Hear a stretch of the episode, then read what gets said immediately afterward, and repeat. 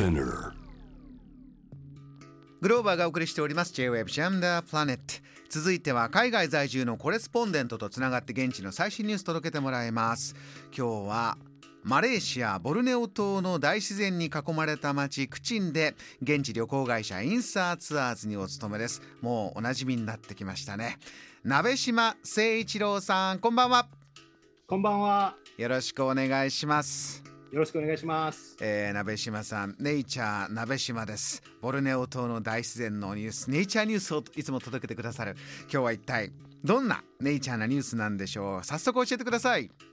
はい。今回は大自然のニュースというより、そこに暮らす先住民族のニュースをお送りいたします。はい。はい。3年ぶりとなる先住民族の収穫祭、ガワイ大学が始まります。えー、ガワイ大学というのがこの古くからあるお祭りの名前なんですね。3年ぶりですか。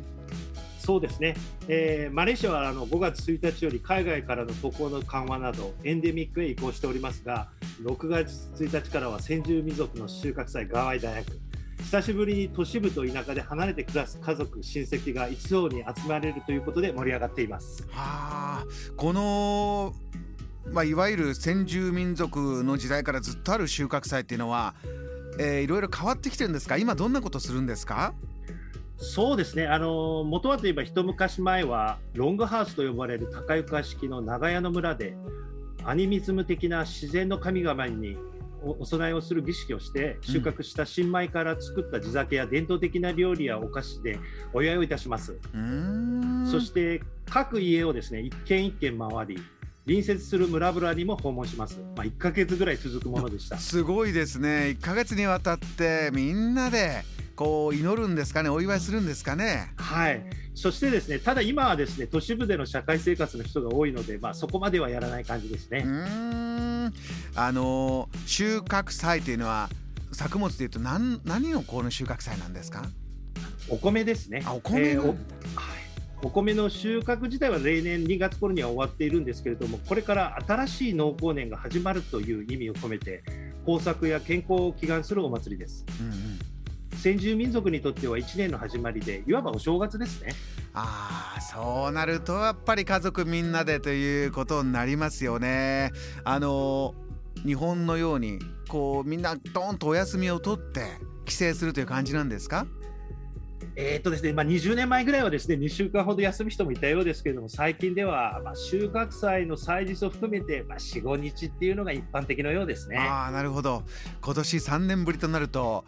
ねえまたちょっといつもと違う空気あるんじゃないでしょうか。どうですか？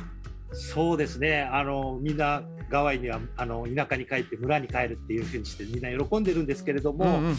ただ3年ぶりということでちょっと困ったことも起きてまして、うん、はい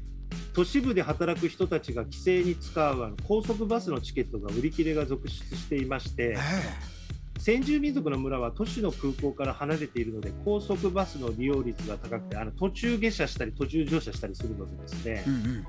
3年ぶりということもあって今年は早くからですね売り切れていたようです。これはいつもよりも早く売り切れちゃったということなんですか？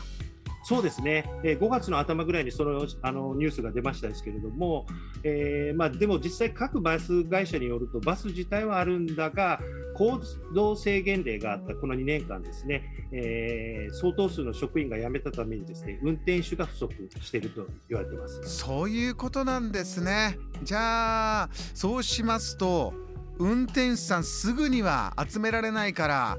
う泣く泣く帰れないなんていう方もいらっしゃるんですか？そうですね、でもあの長めに休みは取りますから、多少遅れても何かしらの方法で帰ると思います。そうなんですね、また高速バスのドライバーさんどんどん集まるといいですけれどもね。そうですね、でもまあ、あのーちょっとそのガワイ大学も、まあ、3日ぐらい過ぎてしまうと、宴の方が落ち着いてしまうので、遅れたら存分に楽しめないかもしれないって、みんな必死といえば必死ですね。そうかどうにか3年ぶりのこの収穫祭。えーわ、かりました、えーマレーシアからもう一つ続いてのニュースありますか？はい、えー次のニュースは、1ヶ月の水の利用が3万5000リットルを超える家庭には、保全追加料金をというニュースをお送りいたします。これはどういうお話なんでしょう？ちょっと解説お願いします。はい、えー、マレーシアのこのサラワク州での話です、うん、えー、一般家庭では1人当たり都市部で1日大体270リットルの水を消費しているって言われております、えーで地方でですね、まあ、先ほどの先住民族の、えー、村等々で、えー、換算していると思いますけれども、1日160リットルあたりの水を消費していると、うん、これをまあ4人家族の1か月に置き換えると、都市部で3万2400リットルと。で地方では1か月1万9200リットルを平均的に使っているのことで、えーまあ、それを少しでも削減しようというです、ね、動きの一つになります。鍋島さんおっしゃった先ほどの数字が1ヶ月の水の利用3万5000リットルを超えたら、えー、追加料金ということでしたから今の都市部平均3万2400リットルこの辺りで収めてね今水使う量がどんどん増えてきてるという背景があるんでしょうか？そうですね、サラワク州ではですね、その水道に関する補助金が出ていまして、そのおかげでですね、一般家庭の月の水道料金が30リンギット前後、まあ、日本円に換算すると860円ぐらいと、とても安く抑えられてるんですよ。でまあ、これはまあ食事の1食分、まあ、1家族1食分よりも安いものなので。そんなに安くお水使えていいいいですね。豊水豊かなんですね、まあ、そうですね。まあでもあの私のお隣の家の方はですね車が2台ありまして2日に1回は必ずまあ2台とも車は洗っていますのでですね。たっぷり使ってるんだ。たっぷり使ってますね。だから水大切にした方がいいかなと思ってたところでしたけどね。あそういう皆さん実感もあるんですね。どんどんどんどんそういう都市の生活で今までより水を使うという機会も増えてるんですかね。そうですね、まあ、この追加料金の提案で1日1名165リットルまで下げることが一応目標って言われております。あの水で水をじゃああのより使えるようなインフラを整備するとそういったこともあるんでしょうか？そうですね、あのやはりこのサラワク州全体的に年々都市部の特に都市部の人口が増加しておりましてその都市部では水の需要も当然それにあってですね合わせて増加していきますけれども特にあのサラワク州はですね海岸線に点在する都市部と広大な内陸部というですね地理的な背景もありますのであの水の供給に格差がありましてですね州民州民すべてにですね安定して良質な水を供給することが、まあ、課題の一つになっております。そうすると今どれぐらい使ってるかこれ節水して無駄がないようにもできるんじゃないか。こういうところも、えー、環境の部分もまた、えー、見つめ直しながらということなんですね。わかりました、えー、鍋島さん、はい、いつもネイチャーニュースありがとうございます。またお願いします。ありがとうございました。ありがとうございました。